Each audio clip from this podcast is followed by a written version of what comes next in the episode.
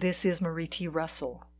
Welcome to the Inner Self audio version of Opening the Gates of Forgiveness Making Love and Redemption Possible. Written and read by Robert Simmons. Opening the Gate of Forgiveness Making Love and Redemption Possible. This is from my book, The Alchemy of Stones, Chapter 13 Forgiveness.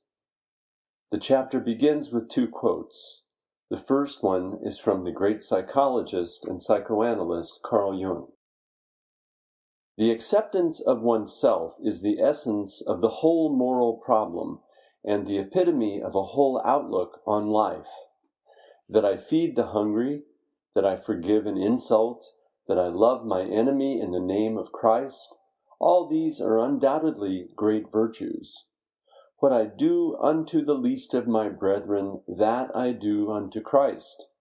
But what if I should discover that the least among them all, the poorest of all the beggars, the most impudent of all the offenders, the very enemy himself, that these are within me, and that I myself stand in need of the alms of my own kindness, that I myself am the enemy who must be loved what then? The next quote is from Joseph Chilton Pearce, the author of The Biology of Transcendence. To use the term forgiveness is very corny. I mean, what the heck? But the only way our current culture could clean itself up would be kind of a massive discovery of forgiveness. And now the chapter begins. The goal of spiritual alchemy is to become whole and then unite the human self with the divine self in a spiritual partnership which can ultimately serve, in the words of Paul Levy, to quote, redeem the entire cosmos, unquote. As we grow up, our egos become more complicated. We grow to resent, both consciously and unconsciously, the judgments we have suffered, and we try to avoid them. Our inner judge learns to project our resentment onto others and to denigrate them, whether openly or secretly. This toxic pattern is repeated endlessly at all levels of human social organization and interaction. Nations behave as irrationally as their fragmented citizens and leaders, often with catastrophically violent results. The projection of evil onto other nations whether it is, quote, deserved or not, can lead to terrible consequences. And it comes out of the same inner fragmentation that makes us, as individuals, so sensitive to criticism and so ready to judge and condemn others. What if the criminal is ourselves? We are taught that to err is human, to forgive divine. As Jung tells us in the quote above, this statement is correct as far as it goes. But what if the criminal is ourselves? Jung is, of course, pointing to the fragmentation in our psyche and the need to treat ourselves compassionately and kindly.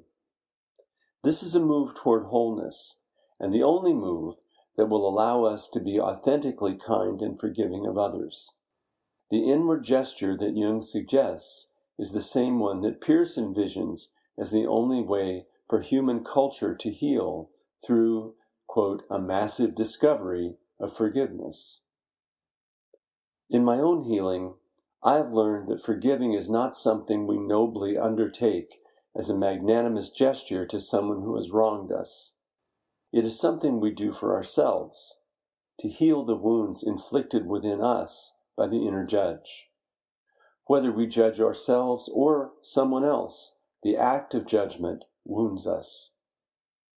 Forgiveness works to release us from being tied to the fragmentation of our own identity that every act of judgment exacerbates. And, as the alchemists understood, healing within the self reverberates into the world and brings healing there as well. To fully do the work of forgiveness is to withdraw all of the toxic energy from the inner judge. This means we are reminded not to condemn the judge either, by viewing it in a bad light. Recognize and welcome your madness. As Jung has said, we would all do well to quote, recognize your madness and welcome it in a friendly manner. After all, the inner judge was created under events of great stress, in which our child selves were in a double bind. The judge acted as a psychological survival strategy, and in a certain sense, it saved us. We might be wise to offer gratitude to the judge. This gratitude is closely related to forgiveness. I could keep going for a long time, getting deeper and deeper into the labyrinth of our inner pathologies, individual and collective. But this building of concepts only takes us so far. Understanding how we have been broken does not by itself make us whole. What is needed is to go into the alchemical crucible of the heart and do the work. The intention of this practice is to bring about an experience in which we feel and recognize the energy of forgiveness in us, and in which we discover that forgiveness can bring us into union with the deep self. Each step we take toward our wholeness is a step towards permanent union of our conscious and our unconscious aspects. Opening the gate of forgiveness. In this practice, we are making a step towards reconciliation. We do this by working through the heart. The goal is to use true imagination, attention, and intention to create a gate of forgiveness in our hearts. We could compare this to writing a software program for a computer. Software contains the programming, which is a set of rules for dealing with data. The program will say something like, quote, when this happens, do that with it, unquote. It is organized to handle input according to the intentions of the programmer. In our case, we are choosing to set up a pattern of intent whereby we will open a space in our heart through which forgiveness happens whenever the need for it arises. Of course, because human beings are not computers, we are likely to have to practice the program more than once to really get it running. Our old patterns are bound to reappear. How can we return quickly to inner harmony when this occurs? One way is to set the intention of maintaining a gate of forgiveness in one's heart. This gate is simply an image, and with the image we affirm the intention that all beings, whether they are exiled parts of ourselves, other people, souls of the deceased, or other entities, are invited to pass through the gate of our heart to experience forgiveness. Offering this and feeling its effects can be a profound and healing experience. It cleanses us of negativity we might otherwise hold on to. By making the offer to all beings who wish to be forgiven, we may even aid in healing processes needed by other souls, deceased or incarnated. If we hold our intention and make forgiveness a type of automatic response, instead of our usual default settings of judgment and blame, we will find new peace in ourselves and our relationships. Forgiveness, powerful and deeply needed. When I lead workshops, the gate of forgiveness is often one of the most moving and significant practices for those who attend.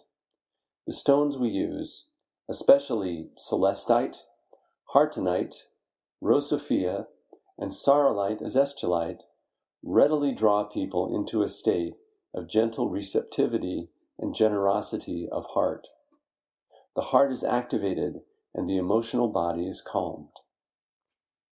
When I lead the gate of forgiveness practice, I ask participants to attune to one or more of the stones I've just mentioned, or other stones that support the spiritual heart, and to hold them over the heart chakra while meditating.